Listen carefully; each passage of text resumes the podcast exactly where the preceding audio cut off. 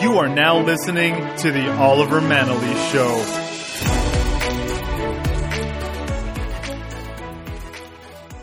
Hey everyone, hope you're doing well. I am your host, Oliver Manalese, and thanks for tuning in to another episode of The Oliver Manalese Show. In the show, we get to hear from entrepreneurs, coaches, authors, speakers, and my job is to uncover the insights and tools they used to create power and possibility during the breakdowns and breakthroughs of their lives. Before we meet our guest, I want to share with you my weekly newsletter, Oliver's Picks. Each week, I devour tons of articles, videos, podcasts, books, you name it, and I curate the newsletter so it's filled with the most impactful stuff straight into your inbox. Get your hit of inspiration every single Friday. Sign up at olivermanalese.com forward slash picks.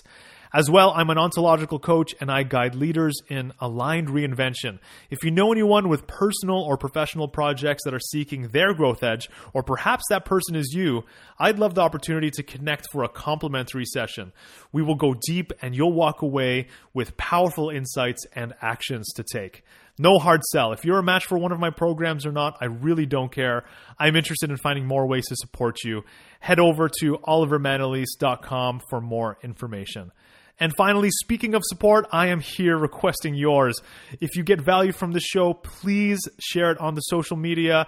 And to get the show more visibility, please head on over to iTunes, give us a five star rating, and write us a review. Your support is greatly appreciated.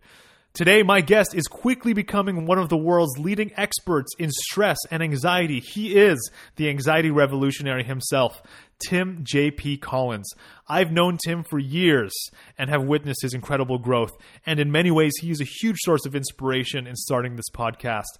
If you don't know Tim, Tim is the host of the Anxiety Podcast. You should definitely check it out. He, sh- he interviews people with stories everyone can relate to that are raw, real, and vulnerable. He is a highly sought speaker on the topic, of anxiety and injects humor and authentic stories from his own life into his speaking. As an anxiety coach, Tim believes that when we are out of alignment in our lives, the more anxiety and stress will show up. He is the creator of the Anxiety Journal, a book designed to get, to get people to reflect and redesign their lives one day at a time. In this episode, we talk about the origin of our anxiety, Tim's panic attack that changed everything, how alignment impacts anxiety, the importance of self care and taking time out for yourself, and so much more. I am really, really excited to share this interview with you all. Tim is open, genuine, and so generous with his stories and insights. I know you'll love this episode and get a ton from it. Let's all give it up for Tim J.P. Collins. All right, I am here with the anxiety revolutionary, the man himself, Tim J.P. Collins. Thank you so much for coming on the show, brother. I love it. I'm very happy to be here. Thank you for having me. I'm really excited because uh, I get to interview you, and you are one of the people who inspired me, encouraged me when it comes to, to podcasting and just witnessing your growth and your evolution. It's, uh, it's definitely something that drives me, and I'm sure a lot of people. Thank you. I appreciate that. I'm uh, yeah. I can't I can't help myself, but um, I I have a lot of ideas, and my wife kind of enables me, and she's like, "Yeah, you should go for it." So um, I, I, do a lot of stuff. yeah, ab- absolutely. I'm I'm interested in finding out about now that you've been exposed to a lot of different guests on your podcast and have been coaching people and doing retreats and speaking what's like your if you're going to check the pulse of the world from your perspective or you know get a temperature read what's the state of the world as it pertains to anxiety and mental health as as you see it? Well uh, i mean there's so much to talk about there's so much to cover but one thing i will point out is that at my one of my recent retreats i did in san diego i thought it was fascinating how I went into it with a lot of preparation. I got all my questions ready. I got all the, the layout and the format as you do to be professional and hmm. prepared. And a couple of surprising things happened. The first one was is that I was like infinitely ready. Like I went into it thinking, I'm not sure if I can do this, and what if they don't like it, and what if I run out of things to say. Um, and the truth was is that when I was actually got there on the day and just showed up and was available and present for the people, that's all I needed to do. The rest of it almost effortlessly took care of itself because I've been practicing for years, essentially. Um, yeah, I love and the, that. And the and the second, so that was like confirmation that I'm on the right track. Like that was uh, I've I've felt that a few times in the work that I do, and that was a big one where I was like, I'm doing exactly what I should be doing in the world, mm. and I felt super connected to my purpose at that time. And what was the second thing? The second thing was that we didn't talk about anxiety. Like it was called the, the, the it was called the More Life Retreat. Um, and you know my tagline for my podcast, my business is less anxiety, more life. So it's called the More Life Retreat. And we didn't talk about breathing techniques. We didn't talk about elaborate tapping and distractions. And and the thing that it reminded me of was the fact that having anxiety is just a human condition. And in fact, we all have it to some extent. We mm-hmm. all show up somewhere on a spectrum because we are designed as human beings to be afraid. It's what keeps us alive. It's what makes you show up for work. It's what makes you get some food when you're hungry. Those anxious feelings of starving, right? So the interesting thing was is that you know at a top level it's a human condition, and then when you get into the conversations with people, the thing which causes the anxiety, the origin is in people's stories. It's the it's the stuff that we love talking about. It's kind of you know, where are the difficult conversations in your life that you need to have, or what's holding you back that you need to let go of. Um, and so it was really digging deeper into people's stories and understanding them and kind of extracting those key things from people and then very respectfully sharing them in our group environment to help that individual through it. Um, but yeah, I just I sat there uh, doing a kind of post mortem with my wife and kind of in the in the glow of how successful it was, and just saying we didn't we didn't really talk about anxiety, which was kind of weird, but also kind of beautiful because it means that um, we were dealing with like we were dealing with the origin of the disalignment, not the manifestation of it, which happens to be in this case anxiety. Mm-hmm. And um, I'm curious if the the effortlessness that you found when being with these people, as I mean, you had all this material prepared, but you kind of went went off of what they were going through and where the conversation led it sounds like mm. how does that affect you because i know sometimes for me if i feel like something is way too easy, I, I, kind of make the mistake with myself that oh, it's it's not worth as much. Like it's not as valuable because I didn't work my my butt off preparing or making this perfect. Uh, did you find that that was the case for you at all, or? No, I think it's because, like, I mean, at this point, I've done 190 episodes of my podcast. So, and I've interviewed, you know, half of those have been interviews with other people. So, yeah. I've been practicing for years, and um, that's the the disconnect for me was thinking that oh I need to relearn all this stuff because it's a retreat. It's not a podcast interview or it's not one-on-one coaching. But the truth is is it's all part of the same machine. It's all part of the same stuff. So it doesn't matter if it's talking to you or interviewing somebody else or doing a one-on-one coaching engagement or a retreat. Like my knowledge is my knowledge and I've I've cultivated that through just having a you know, well, initially, I suppose the, the, the early stage, which we can talk about if you want, is that I, I needed to find a way to fix myself. Mm-hmm. And there's nothing that will drive a man to find out information more than a severe amount of pain in their lives. Um, and so that was my initial driver was like fix my own problem. And then once I'd done that, it was like, wow, this is like, I feel like I know things which aren't mainstream and I should be talking about them. Mm-hmm. Yeah, so you have the you have the wisdom and the insight. It's already kind of in your body, and you've you've right. been preparing this your whole life. Every single conversation, every single talk and session and, and interview, you ha- you have that life experience and that and that preparation. It sounds like. Mm. And that's not to say in the future I won't prepare. I just mm-hmm. I, I, will prepare and I will put the effort and I will think of different exercises and I will think of different ways to get into people's stories, but with the understanding and with the belief that it's going to be fine. Yeah. So what are what are you excited about most right now? You have a lot of things on the go. Um, what what are, what are you excited about right now for the next six months, twelve months?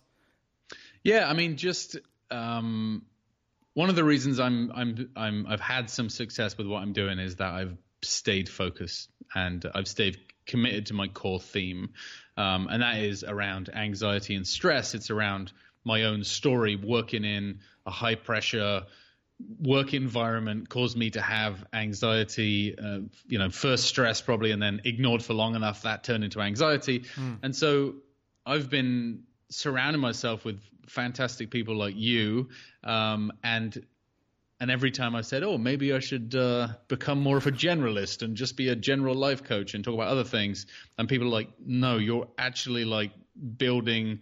this speciality as an expert in your field, you should really mm-hmm. stick with it because that's what's making you stand out. And so my goal has become over time has become to I want to be known as the go-to person in anxiety and stress in what I talk about in my specialist field. And so I know a lot of entrepreneurs listen to your show because you're an entrepreneur as well. And, you know, mm-hmm. I would mm-hmm. say to them, if you're looking to get into something, as Seth Godin, who's you know a marketing expert that I read and listen to a lot says, yeah. um, pick the smallest possible possible niche you can think of, um, and and start with that. And so clearly, mental health, anxiety, and stress isn't really a small niche because hmm. we all suffer to some extent, but um, it's it's a niche nonetheless, and one which I I just love. I love talking about overcoming adversity. I love talking about overcoming fear. There's just such primal human traits that we all experience um, that everybody can relate. Yeah. And, and, I'd say you're you're well on your way. You're uh, you're getting the recognition. People are coming to you. You are you are becoming the go-to guy. And mm. uh, I, from the from the outside looking in, we experience you as holy crap. T- Tim J.P. Collins is on fire. He is he is really growing, and finally, you know, the, the message is being spread, and it's uh, it's it's really inspiring to see. Mm. Yeah, I love it. And one of the, in terms of what I'm excited about, so I'm excited about everything. Um, I love where I live. I'm excited about my family. I'm excited about being able to get out of bed and, and talk to people and, and be able to ha- play even a small part in them changing their lives to feel mm-hmm. better. That's so, it's an absolute privilege to be able to do that and derive an income from it is amazing. Um, so I'm, you know, I've got another retreat coming up in June. I'm doing lots of one-on-one coaching because I love rolling my sleeves up and just getting in there with people. Yeah. Um, the other, the other part of my story, which I'm kind of going back to and also starting to work with with businesses on, is that um, I came, you know, m- my anxiety started in the workplace, um, and I've been working a lot with individuals. And one of the things I'm start, beginning to do now, and with a few small companies, is doing some stress and anxiety in the workplace type uh, sessions or workshops or whatever you want to call them, where I will go into a small company and say, "Hey, give me." 10 of your employees in a day off site and I'll, you know, and again, it's like, it's the same conversation. It's just a different origin. It's a different insertion point into, you know, where is the stress in your life? You know, have you considered looking at, you know, starting with the basics, diet, um, from a nutritional point of view, exercise, meditation, your relationship with yourself, and so helping people to to uh, unravel some of the stuff which kind of upsets them. And mm-hmm. and so you know, for me, if it's sometimes in the workplace and sometimes with individuals, then so be it. I just think it's uh, another part of my story which I kind of I don't know. Maybe it's been difficult for me to go back there because that was where it all started for me. Like a remind, um, like a reminder. I mean, that's your origin story.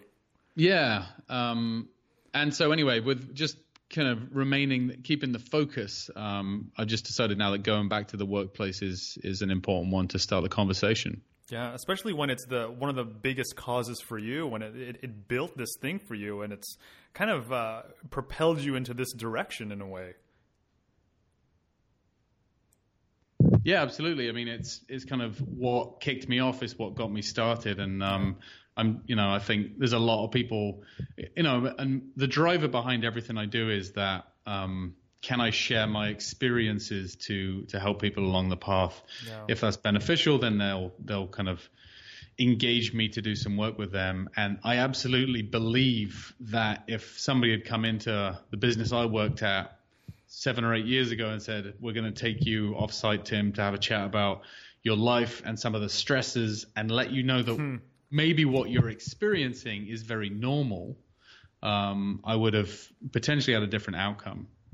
I, would be interested to hear with everything that you're up to right now, because I, this show, what I'm really interested in is may, maybe it's a conversation that uh, needs to be had with uh, with more and more people. It's like we have these inspiring and influential people such as yourself, and uh, from the outside looking in, we we might not necessarily stop and think they have breakdowns and they have challenges as well. We we sometimes don't don't kind of connect those dots. So I'd be interested in, in with the fact that you are growing at this rate and you're so focused and you have this niche and, and you are uh, so open and vulnerable about uh, about your story, I'd be curious to know what kind of challenges you're facing as you grow? Or do you, do you have breakdowns? Do you have fears? And, and does that anxiety still still show up or maybe in different ways?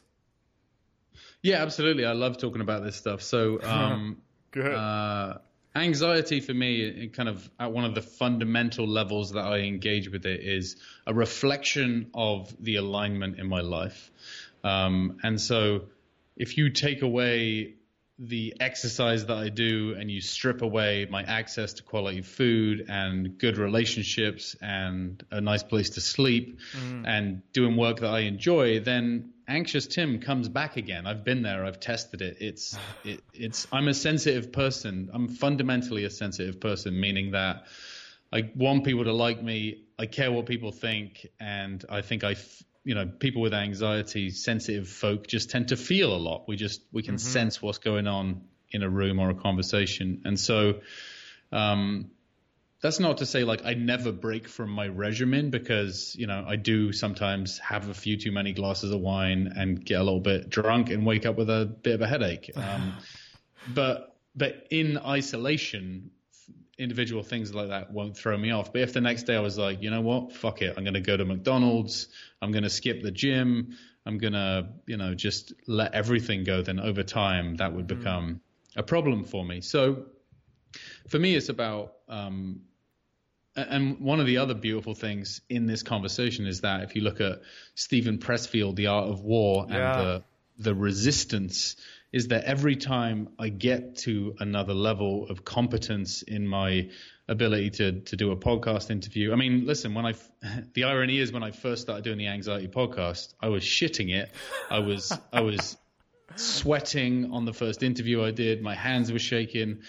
Um, I, I, just felt very uh, very out of sorts and kind of scraped through. But now, you know, some time later and a lot of practice later, and I feel very, very competent. Um, I'm not nervous before I get on the phone with people uh, as much. There is still some there if I'm speaking to a big name or it's yeah. a lot of preparation. Um, but one of the things which is so important is that, um, and uh, a, a, another Seth Godin quote. I'm, I'm into Seth at the moment, but he says that in our lives we should use fear as a compass as to what we should move towards, huh. not away from. Move towards the fear. Move towards the fear. So in my life, every time I've had this insurmountable monster which has been making my stomach churn and my head throb and my heart race, um, if I if I've known I, believe there's a difference between intuition and fear. And so sometimes if you sit with that and you actually listen to it, you know in your heart that if you could break through it, it would be fantastic for you to do. Yeah. It's kind of like, you know, I go back to speaking because I've I've had panic attacks on stage before. But if you if somebody asked you to do a speaking event which was important for you, and you cared about the cause and it was speaking your truth and speaking your message, but you were just too afraid to do it, then at some point breaking through that and saying, I'm going to do it anyway, even if I fail, I'm still going to do it. Yeah. Um, because that's where we build and cultivate um, real confidence. And um, another person I know you you uh, like a lot is James Altucher, and he he put a quote out fairly recently, I think, which said something about something along the lines of like being brave when you're most scared is the best hack. Um, and and uh, yeah, and uh, I'm trying to get him on my podcast. I've I, I actually messaged him the other day and he responded specifically around that quote, basically saying it's it's the truth, which is and it's the truth to kind of further play with that a little bit is because if you're really scared and you do something anyway, that's when you get the most um, actual self-created, self-cultivated confidence. Yeah, and um, it's almost like that. That fear is like lifting the weight off the ground when you're working out. It's like you do have that resistance, and mm. you're moving towards it, and you're just be you're being courageous or, or brave enough to just act anyways, to just move forward anyways. Um, Absolutely. I, I, wanted to go back to you said that you had you, you, you care about what people think of you, and that was uh, in a way that kind of leads to some of the anxiety. Uh, you have a lot mm. more exposure now, so a lot of a lot of listeners, uh, speaking, being in front of people. Uh, do do you does that come up now that it, does it magnify because you are so much more public? Yeah, I mean, so obviously the the the the possibility of of uh, being upset by that is much higher. But my, yeah. um, you know, as Tim Ferriss would say, I've kind of like self. I've had this kind of self inoculation process where I've exposed myself to it so much um, that it just doesn't bother me as much anymore because I've I have had public you know failures or mistakes or things go wrong and you know I think because of what I talk about is, is a very vulnerable topic anyway. Um, I think it actually adds color to the story. So I don't I don't mm. fear fear failure as like oh my god it's going to ruin my business. I'm like in a weird twisted and backwards way. I'm like actually if I fuck this up. People are going to think it's kind of cool. it's going to be it's going to be a great story. It's going to be yeah yeah.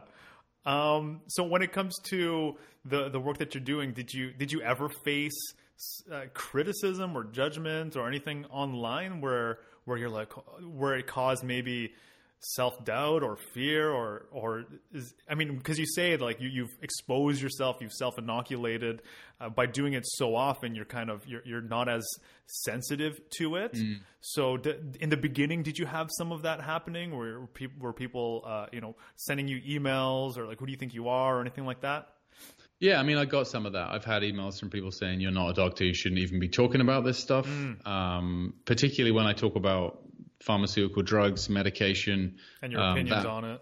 My opinions on it that really gets people going um, for reasons we can talk about or not if you want.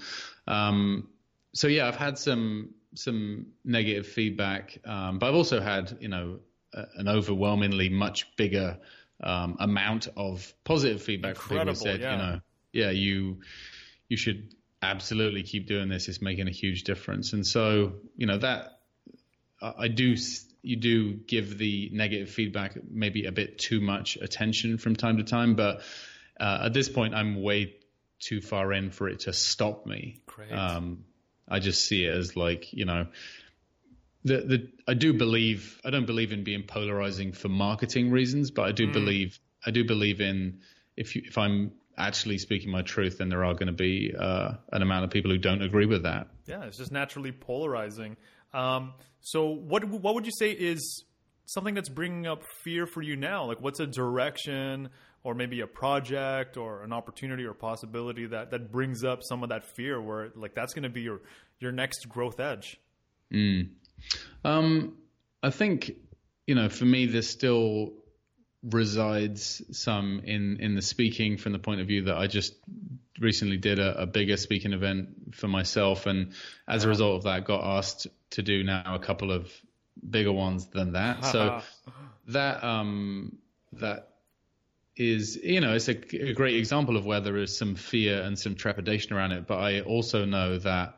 Um, the amount of engagement I get from people after I've done a talk and shared my story uh, I feel like it's so important that it's really not up to me and that I kind of am obliged to do it. Like I, I just want to do it now. Yeah. Um, and so that's been a shift in my own confidence. Whereas before I would have, you know, I remember you, obviously you've had Philip McKernan on your podcast and, and, um, Philip asked me to speak at his one last talk event and mm-hmm. I think he sent me a voice note because I remember listening to it and just thinking, oh my God, um, and literally, literally from every day from when I got that message until the day I spoke, I was very very anxious about it. Where to the point where I was like, I don't I don't know if I'm going to even get through this. I don't know if I can even do it on the day. Um, and on the day, turned out it was okay. Yeah. And was that Um, before uh, you began doing the anxiety coaching, or is that like No, no, no, right, that in the, was right in the beginning? Right in the early days of Early, that, yeah. Okay. Early days when I was still, you know, and I talk on my podca- podcast very publicly about speaking was something that was difficult for me. But again, it's, um, you know, now, now that I've kind of really been fearless when I've been most scared, I know that even in my, even in the in the toughest moments, I can still, you know, be there and show up. And you know, two weekends ago, whenever I did my most recent one, it just felt like it felt effortless in terms of I was just telling my story and uh, and, and sharing that with people, and I stopped making it about me and how I felt, and just making it about like what's the best possible way to convey my message. Um, and it turns out the best possible way is to be animated and make it amusing and make it engaging for people, and that's kind of what makes it better for me too. Yeah. So, yeah. And so, and, and so for some of the people who are listening who might not ever uh, have not labeled it as as anxiety, but maybe they might experience those types of symptoms or situations, and, and they might not kind of think they won't might not think of it as they, they were having a panic attack or anything like that. Uh, what's it like inside of those experiences when you're having those those kinds of breakdowns? Because I, I know for myself, sometimes I see people on the outside, and you can't necessarily tell that they're having uh, anxiety or having a panic attack. It's so so much of an internal experience. Yeah. Um, I would love for you to share what yours is. Yeah, I mean, I think, um, but I often get asked the question, what is anxiety or what's my definition of it? And for me, it's kind of like, you know, stress can be useful. Stress helps us hit deadlines. It helps us show up on time. It helps us do lots of things. Um, anxiety is kind of like, um, when stress gets to a point or, or just in and of itself, it's when it's just unreasonable. So you're thinking about things which are going to happen far into the future, which you have no control over today. Um, and the, the what if scenarios tend to tend to go off all over the place. Um, so yeah, for me that, for, and for a lot of people, it is internal. Um, and a lot of people probably would never listen to my podcast because it's called the Anxiety Podcast. But Yeah. back to my back to my original point is the truth is is that um, we all we all have it within us, and we're much better off in terms of doing work we love and having engaging relationships and, and really living our lives to the fullest if we take the time to get to know it instead of trying to bypass it. Um, some people out there, out there in the world have the ability to bypass anxiety. They just kind of like tuck it to the side and and and kind of move on through, and it never gets bad enough to give them a panic attack. It just might be like a low level, you know, feeling of not full connection. But if if when the opportunities when it shows up, if we say, right, I'm you know, I love the word curious. So if I'm Yeah. curious about this feeling and actually spend some time hanging out with it, what's the message? Why is this happening now? And it could be, can, sometimes it's really simple. It's like, you didn't eat today and it's four o'clock in the afternoon, you idiot. And like, oh yeah, of course, it's just trying to keep me alive. Um, or it could be that you didn't sleep well because you had a couple of glasses of wine. Yes. Um, or it could be that there's a, a project at work and you're responsible for it and it's not going very well. So there's there's those simple things which we often forget when we're in the middle of them. Um, and then sometimes, you know, it it could be you, that you need to be curious about the bigger picture. Um, in that, you know, I've been in this job for 20 years and I'm not sure it's for me. Right. the curiosity piece is a it's, it's a healthy question to to almost live in as opposed to trying to suppress it or get rid of it or avoid it Absolutely. was Yeah. was, was there a stretch of time so before you had your your ultimate uh, breakdown what what was this did you have a stretch of time where you were avoiding it where you didn't didn't know what it was or you weren't being curious like it was kind of just like subtle and then growing uh, you know was that was that your experience Absolutely. Like if I if I met Tim Collins of 2010, um, I would have met somebody who externally looked like they had their shit together, that everything looked fine, and they're living in a big house in the country and friendly chap and all the rest of it. But internally there was a struggle going on, um, which wasn't in the early stages wasn't um, debilitating, and therefore I ignored it. That's what we do. We did you we say struggle? To, yeah. And what what was the struggle? Um, the struggle was is that um, you know the struggle was in in lots of areas. Um, I was doing a job which I, I didn't really care about. Um, now I liked the people. Um, most of them, uh, I didn't care about the product or the business or the philosophy or the ethics or any of that stuff. And so to do that for like a significant amount of your life, eight hours every day, and even more than that, because I had a mobile phone, um, there's a cost associated with doing something which you don't agree with. Um, and you were the VP so, of sales, so yeah. The, if you don't believe in the product and the philosophy, how did that how did that how did that impact you? Well, it just meant that I was basically living a lie, and I wouldn't have, I wouldn't have, I wouldn't have recognized that at the time because I was. I was raised in a culture which was like just make as much money as possible. Who cares about the outcome of anything else? And so, yeah, it was like, how much money did I get paid this month? Oh, I made twenty grand. Well, that's pretty good. Mm-hmm. And then you just, and then you just move on. Um, and so there was that. There was, you know, my wife. Uh, I asked her once. I said to her in the last couple of years at some point. I said I don't just not drawn to alcohol as much as I used to be. It used to be like I used to plan what craft beers I was going to drink on the weekend and what bottles of wine I was going to buy and would build my trips around breweries and distilleries and all this shit. And now I do still drink occasionally and but you know, I'm pretty boring these days. It seems like when I do, even when I do, I'm like, am I enjoying this? I don't know if I'm overthinking it, but it used to be like every Friday night would be like a competition to see how much I could drink, and then every Saturday night the, the same. Um, and we kind of sat down and talked about this one day, and, and came to the realization it's just because I didn't like my life, so that was my escape. Alcohol was my escape to mm like not have to feel those feelings. I could numb them out for like a, f- a few hours of an evening and, and just forget about it. Yeah. Would you? Would you? Did you see any ways that this leaked into other areas of your life? So the dissatisfaction around work did it did it find its way into relationship, into health, into your family? Um, yeah, I mean, I, I, it's all connected. You know, like I said, if I went back to, if I had a, a, a, new client today, and, and I do very often because a lot of the people we attract end up being similar versions of, of our past selves. Um, you know, I was drinking too much, I was eating too much, I was trying to outwork a bad diet, which doesn't work. I tried it for a lot of time, a long time. um, yeah, I wasn't connected in my relationships. I didn't have great friends. I had friends. I was friends with people who I thought were, were predominantly would be like cool additions or would get me somewhere in the world or could add value to me, but not people that I just wanted to be with because of who they were. Um, and so yeah, it was it was manipulative in a in an unconscious way. I was manipulating situations and and no congruency in my life across the board. Well, and, and tell us about how it started to build up to the point where you were you were in that conference room. Yeah, so um, you know, I did what most people do, which is, you know, I bought the house I could afford, not the house I needed.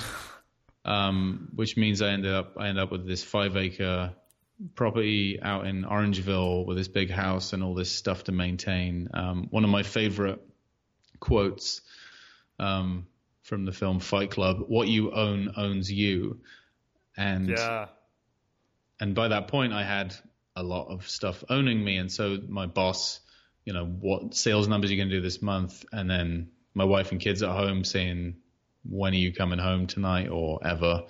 Um, and so I gradually f- started to feel this kind of pull from different directions. And often, as is the case for the individual in this situation, you feel like you're just running around like a chicken with his head cut off trying to appease everybody. You're just trying to hold your shit together and get through the day and be like, right, if I can hit my work target, get home by seven, tuck the kids in bed, you know, then sit down with my wife and have some quality time. And, and so, yeah, everything, you just can't maintain that. And so that's, you know, what happened to me. And then, and then the stress starts to build when you can't keep all the plates spinning.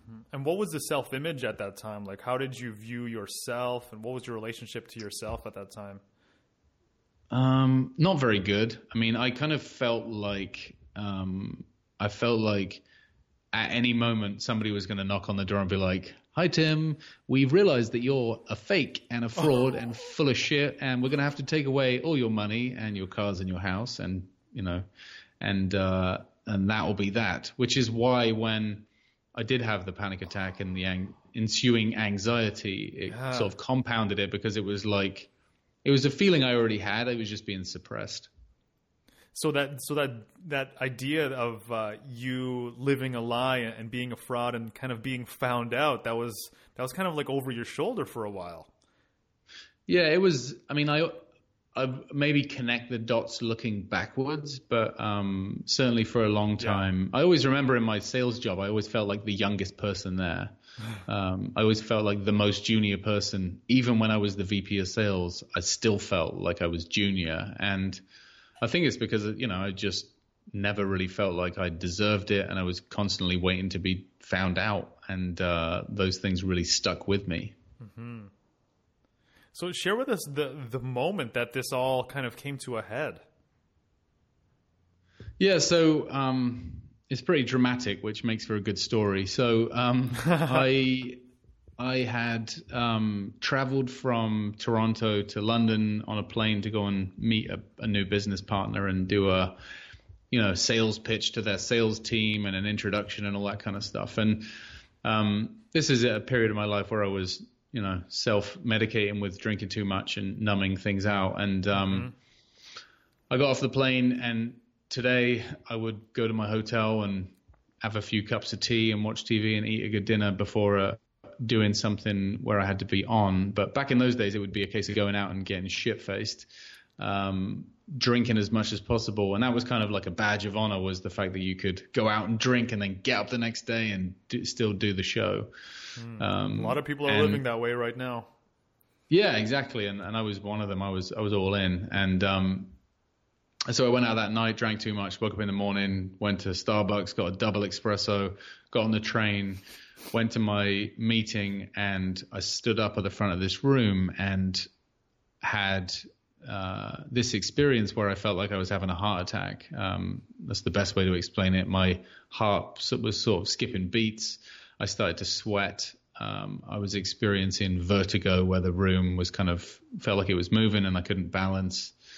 Um, and just a huge downpouring of, of shame because I'm sat, I'm stood at the front of the room next to a projector and there's just a room full of people like staring at me waiting for me to start. And you know, you know what it's like in these work environments. They didn't, probably didn't want to be there anyway. They got um, Yep.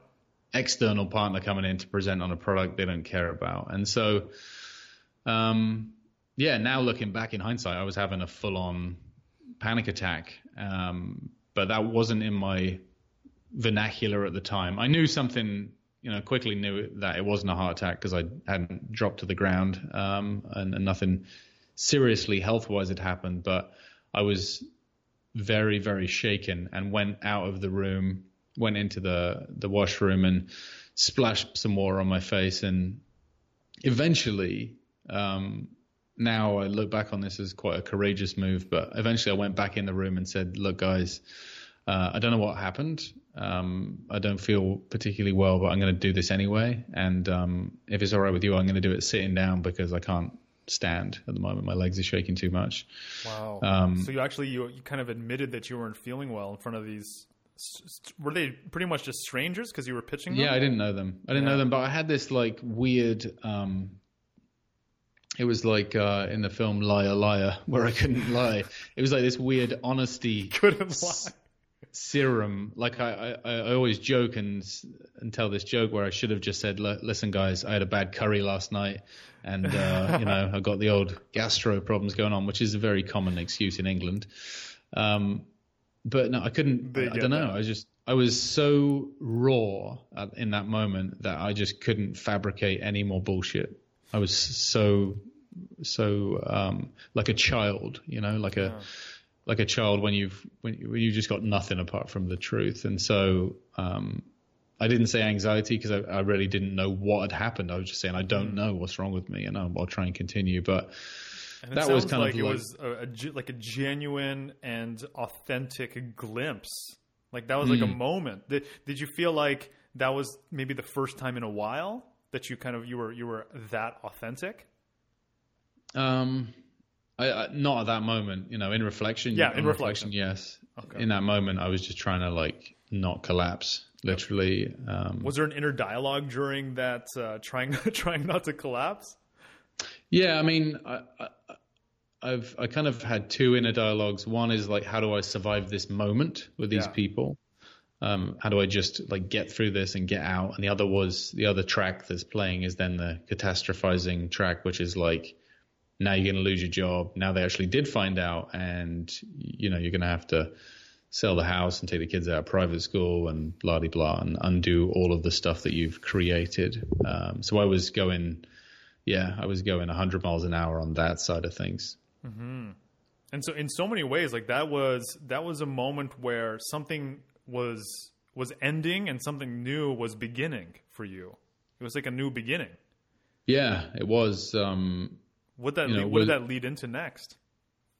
Well, that so that that was a long day of uh, pain, and I think suppressed pain from years of burying it came out. That I remember that night laying on my hotel bed and crying for a long time, for many hours, and just thinking about ending it all and what it was going to look like when everybody found out. And you know, that's what you do with anxiety is you tend to go all the way down the rabbit hole um, the truth is, is that ending it all as in like you're having you were having suicidal thoughts. Yes. Yeah. Um, because that's how that's how big and ugly I'd made it in my head, yeah. basically. Um, and then after that, for for a good a good couple of years, um, I was panicking every day. I would drive to work and have this feeling in my stomach like somebody was going to find out and but I still had to pay the mortgage and I had to get the money for the bill. So again that tension continued um, for a long time. And you know I would I would be the like the VP of sales in the sales meeting with my team of guys and I would be like crawling out of my skin to just like run out of the room the whole time. So it was very strange. Yeah. um, I actually changed my job role from being vice president of sales to vice president of business development because that way I could hide and I didn't have um, a team that were under me anymore. I could just kind of be a lone wolf type character. So I did that to like break some of the pressure, but it was really just a, a short term fix to a bigger problem, mm-hmm. right? So the, were you uh, seeking tools and support? When when did that begin? Um, well, I think you know, for me, um, there's some real estate in my story there where I started to think, well, if I can't do this, how do I get, derive an income? So I started to buy some rental properties, and that's probably how you and I our, our roads crossed yes. uh, the first time. Um, and then I bumped into Philip McKernan along the way. I think I, I think you might have been there actually. I went to a Red Shoe Tour event yeah. in Toronto, probably at the end of 2012. That's right. Um, and um, saw him speak, and then and then uh, ended up going to a weekend workshop he had. But I distinctly remember a question that I asked him, which was, um, "Am I broken, or is it my situation which is making me anxious? Um, my lifestyle which is making me anxious?" Which seemed like a ridiculous question when I asked it because I was feeling like I was broken. Um, and his response was very simple, but changed my life, which was, um, well, why don't you change something in your life and see what happens? Um, so it was almost like, and by this point, I tried medication, I tried psychologists, and it wasn't feeling good. But by this, by that point, it was like somebody else externally giving me permission to just change stuff, um, which is a lot of what I do with clients today. Is yeah. giving them permission and support and encouragement to, to to do something different to to try and get a different outcome. So that was the beginning of and that was that was the extent of our conversation like that was it and that was all I needed that was lighting the fuse for me to then go and leave my job which then made me consider investing some more time in my physical health um, which then made me consider like, do I actually want to live in this area anymore? And yeah. so we moved. We moved, and so it was kind of like um, once I started making changes and feeling better, I was kind of like, oh my god, what if I change something else? And what if I do something else? And and so mm-hmm. that's kind of that was what got me started. What, what would you say were the most crucial things that you had to say no to to be able to say yes to what was next? Um, well, as, as, is often the way, um, like when I went to resign, my boss basically tried to talk me out of it because I'd been doing a very good job of hiding my anxiety, and so they said, "We really like you. You know, will you stay? Do you want more money?" Which is often the retention tool is to offer people more money. Um, and so I could have done that and gone with stuck with the fear of, you know, what will people think or how will I hold this together if I go. Um, so yeah, that was something I had to say no to, and I, mm. I, you know, I had to say no to a lot of things. I had to say no to growing other business opportunities. Uh, I had to say no to going going out and drinking as much because it just stopped becoming as much of a priority as it was yeah. for me to feel better. And yeah. what, and what did it make room for you to say yes to? So you moved, you started uh, investing in real estate, you started going into personal growth. Mm. I think like all of those things are connected, which is like, you know, when I was run ragged trying to hold everything together, I thought I was being um, unselfish. Mm-hmm. You know, I thought I was like taking care of everybody else, but the truth that I came to learn is is that unless I take care of myself first and put myself first in my own life, then I can't be.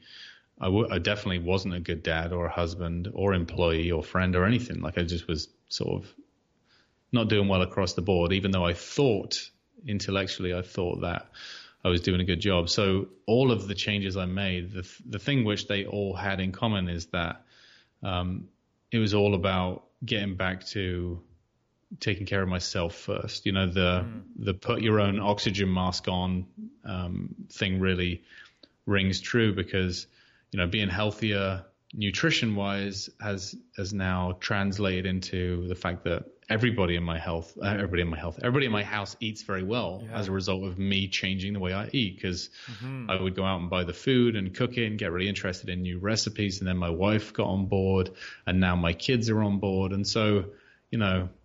That's a beautiful. Sometimes I'm, I would love to know the ripple effect that all these decisions have had. So you're mentioning the diet's changing, mm. self care has changed uh, and impacted your your kids and your wife and your overall family? Uh, what other things have you been noticing have, have, have shifted? Well, yeah, like the retreat type scenario. So, you know, I was probably a person who would have said, "What are you talking about? Going off for four days on your own? That's so selfish." um, but I've done that. I do that now myself. Every three months, I'll, I'll go somewhere and do something, and, and so does my wife, um, because she she also realizes the benefit of and not with me, like on her own, like taking mm-hmm. time to just, you know, get up in the morning and eat food and have a shower and take care of yourself and, and do whatever the activities are or whatever the thing is, whether it's a yoga retreat or a surfing retreat or a personal growth type one. It's just giving yourself permission to take care of you um, isn't necessarily, I mean, when I was growing up, I think a lot of the time the message would have been like, if you love yourself, that's being egotistical to say that you love yourself. Um, but we, we kind of need to because um, it's difficult for other people to love you if you don't love yourself. Yeah, no one else is going to do it for us, and we yeah. gotta we gotta be with ourselves all the time, everywhere we go. Right. I remember um, I heard something on the on the radio or somewhere the other day. I think it was Kanye West. Somebody walked into his house and he has a picture of himself on the wall in his living room, and he's like a king with a oh crown and a robe. And somebody said to him, uh, "Why do you have that picture on the wall?" And he's like, "Well, I'm I'm my biggest cheerleader." He's like, "If I'm not my biggest cheerleader, how can I expect anybody else to be?" That's huge.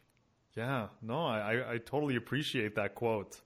Mm. I get. So that. it's like, so yeah. So I think a lot of, you know, if we listen to the conditioning that we're given sometimes around, you know, be humble and don't, you know, it's almost like don't believe in yourself and don't give yourself too much credit and don't love yourself. Well, if you take those narratives and live with them 20 years later, you'll be, you know, you'll be uh, a nervous person who's not taking f- the full opportunity of life. And I'm not saying you also need to have a picture of yourself as a king on the wall, although I might do that now. Um, because that sounds pretty cool. But as I you do, were saying that, I was imagining that in my house, my own my own framed picture of, of, with a crown and a what is it, a staff? I don't even know what, what those Yeah. are. A, a scepter. saber, scepter, A scepter. right. That sounds that sounds Yeah. right. It sounds epic. Sounds good.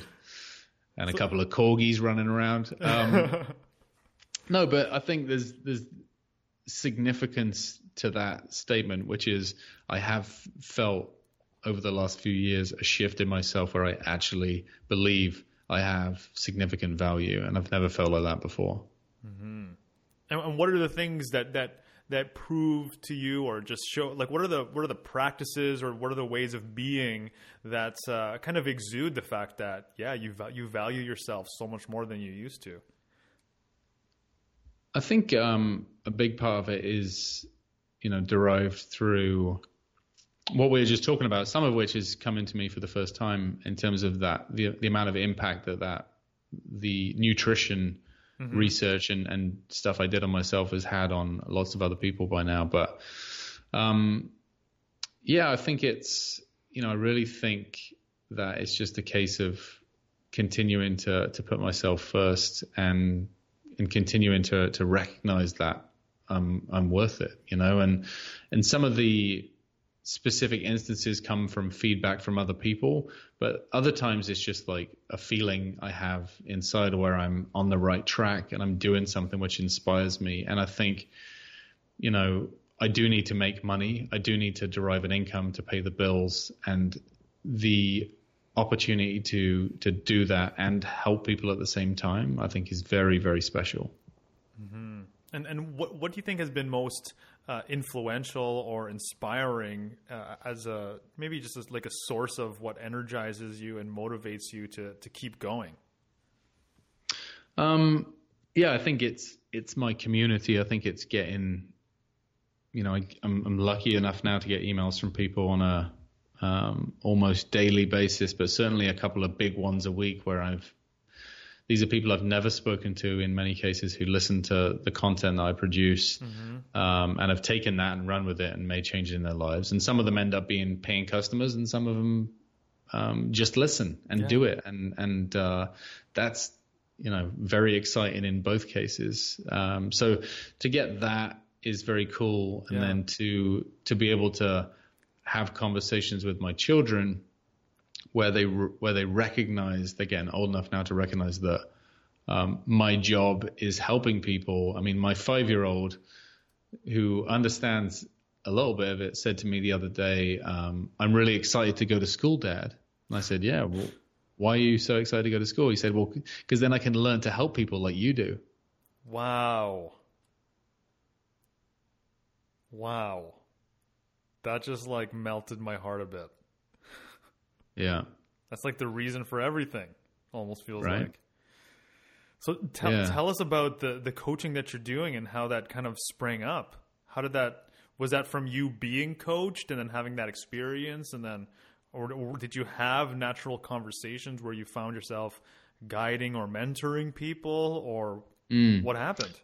Yeah, I do believe in like, uh, and you and I have talked about this before, like the the uh, Prosperous Coach book, um, Yeah. where they say that you can only take people as deep as you've been before yourself, and I think there's a lot of truth to that. Where you know experiences I've had, um, both with Philip and other people that I've worked with, have become part of my practice. Um, how can they not be if they shape me that much? You know, it's it's become part of my vocabulary when it comes to helping people uh, interspersed with my own expertise and knowledge and life and experiences. And and so yeah I, I literally I do believe in universal forces of like if you start talking about things then and and they're totally aligned and genuine that that things may show up. And that happened that's happened to me with speaking. And also when I started coaching I I just started telling people, look, this is what I want to do. And, and at the, in those early days, somebody said, well, I know a guy who does what you want to do. And, uh, maybe he can refer clients to you or something. So I started, I contacted this guy and said, look, I'm, you know, uh, I'm looking to get started. I'm at the beginning. And he said, yeah, let me refer some clients to you. Wow. Um, so, so yeah, he referred people to me. I would pay him a fee, like 20% of the income or whatever, and I, I didn't care. I, I, was just happy to be doing it.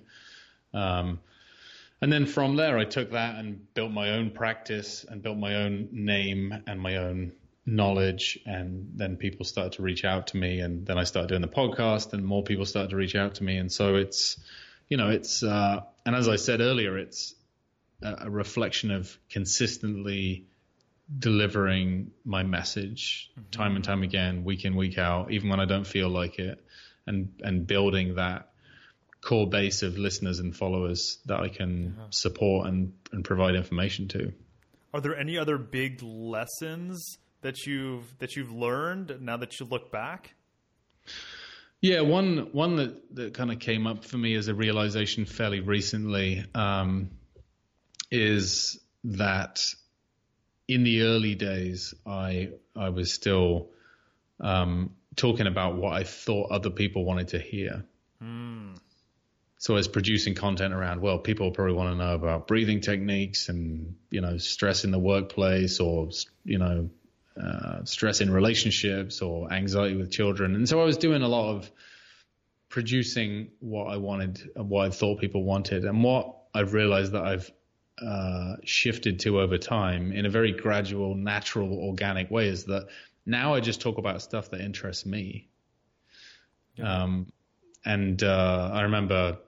And it really shines through because you're genuinely interested and into it. Yeah, I love it. I love psychology. I love the human body and mind and spirit and all the stuff that goes into it. So now it's just like, hey, that's really interesting. I want to learn more about you know, like one of the people I'm trying to get on my podcast at the moment is a guy who wrote a book about, you know, prescription drugs in the last hundred years. Ah. Um, and how pre-prescription drugs people actually had a better outcome than when they started taking all this stuff. And so anyway, it's just something that I'm passionately interested about because I want to shine more of a light on it. And so I then start reading books and getting knowledge and and then interviewing people, and it's just yeah, it, people can. F- I, I somebody said to me once that the intention with which you create something, whether that's a video or a podcast or a blog post you write or a thank you card you write or a cake you bake for somebody, but the, the intention you have when you make it comes through in the mm. final product. Um, and so I think the more and more in touch with with uh, enjoyment and and um, kind of you know, just good feeling that it brings to you, then that's going to resonate with the right people that are listening to it. You've come a long way, man. Going from having that maybe growing sense of this is not right for me and maybe and ignoring it for so mm. long and letting it build up to now where you're like just you're, you're you sound like you're so much more in tuned with yourself and you're willing to follow where what drives you, what excites you, and move towards the fear and and share of yourself and share of your story. Um, mm-hmm. Yeah, that's that's really empowering. Yeah, I, I love it, and um, you know, like I said earlier, I feel very privileged to be able to talk about this stuff, and um, I just, you know, I love learning, and you know, part of the learning is is that some days uh, some days I just want to like check out and go to the movies and not record the podcast because it's raining outside or I've forgotten what I was going to talk about and it's just more difficult. But those, I believe that those times of resistance are actually the times when we, we build the resilience, you know, when you get yeah. through that and you look back and you're like, you know, I remember distinctly, for instance, when I was in England last summer and I had to record three podcast episodes, and my kids were in the house, and it was really loud. So I went and did it in my rental car, and I was I obviously couldn't have the there wasn't air conditioning because it's England, they don't really do that. Um, and so I just sat in my car sweating, making podcasts into my microphone, and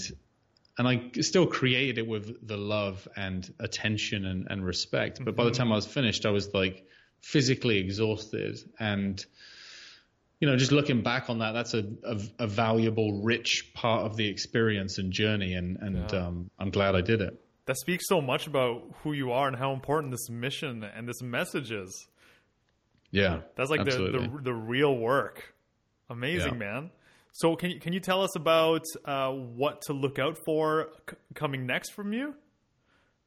Yeah, I mean, a lot of the a lot of the the good stuff is out there. Obviously, the anxiety podcast, the anxiety journal, which is a physical product I created. Um, I'm very very um, excited about uh, my upcoming retreat, my next one, which is in at the end of June, June 22nd to 25th, uh, on Bowen Island, which uh, is just off the coast of Vancouver in British Columbia. How do they find um, find out about that? Yeah, so the the kind of um, hub for all my stuff um, is just my my website is just my name timjpcollins.com or even easier potentially anxietypodcast.com they both end up at the same place. If you want to connect with me on social it's just tim jp collins. That's j for james p for peter. Um, i'm on facebook and twitter and instagram and those sorts of things. But yeah very excited about future retreats. Very excited about my the one-on-one work I do. Um, I'm very excited about the the workplace stress initiative. Yeah. Um, because you know the the funny thing is, as I said earlier, it's all the same shit that we talk about. it's just when you're at work, you kind of have to label it stress stress rather than anxiety because it's a bit more acceptable. Mm-hmm. Um, and it's it's a bit more palatable as an entry point. But then when we get in there, it's like, okay, what are you afraid of? Let's like let's talk about it. Um, so, and, and that's what people, you know, to, as I said earlier, to work for a company where they brought somebody in to help you with the struggle, I think is, is, you know, is hugely indicative of how valuable it is to that business and as you as an employee. And, uh, and so I'm really excited to just continue to spread my message and continue to see where it goes it's it's been such an honor to have you on and, and for you to share your story and so many of your experiences. Uh, before we go, do you have any recommendations? Do you have any final words to say? A, a request of the people who are listening? Yeah, my my request, if if you're listening to this, and um, as you go through any struggle in your life, is really to apply that curiosity to yourself, um, because the truth is is that you having a persistent cold or you um, being stressed out or anxious or whatever it happens to be in your life is going to be as a result of something else that's going on. So instead of mm. attaching too much focus to the symptom, go a bit deeper and say, I wonder why, and, and, and dig in a little bit. And you'll find answers. They're there in, in every conversation I have. I love that. Just uh, just being curious about what's going on emotionally, physically, sensations, and things like that. Such a yeah. great way to kind of uh, just explore yourself and get, kind of get an understanding as opposed to just numbing it out and avoiding it. So, yeah, really cool. Thank you yeah. so much, Tim. Thanks for having me on. I'm excited uh, excited to get the chance to be on the illustrious Oliver Manalese show. Very cool. It's been an honor and a pleasure, man. Thank you so much. Hey, everybody, it's Oliver. Before you take off, just wanted to invite you to my weekly newsletter called Oliver's Picks. This is my weekly recommendations for what I find educational, empowering, entertaining, and engaging. So if you're interested in a dose of goodness, inspiration, tools for growth, uh, different things like that, head on over to olivermanalese.com slash picks. As well, if you haven't already, I would really appreciate you heading on over to iTunes, giving us a five star rating, and writing a review for us. That would mean the world to me. That would support the show in helping us grow and getting the conversation out there. As well, if you're looking for the show notes for each episode and all episodes, you can find them at olivermanalese.com slash show. If there's any feedback or comments or questions that you have for me, I would love to hear from you at podcast at olivermanalese.com. And that is all. Thank you so much for listening. We will talk again soon.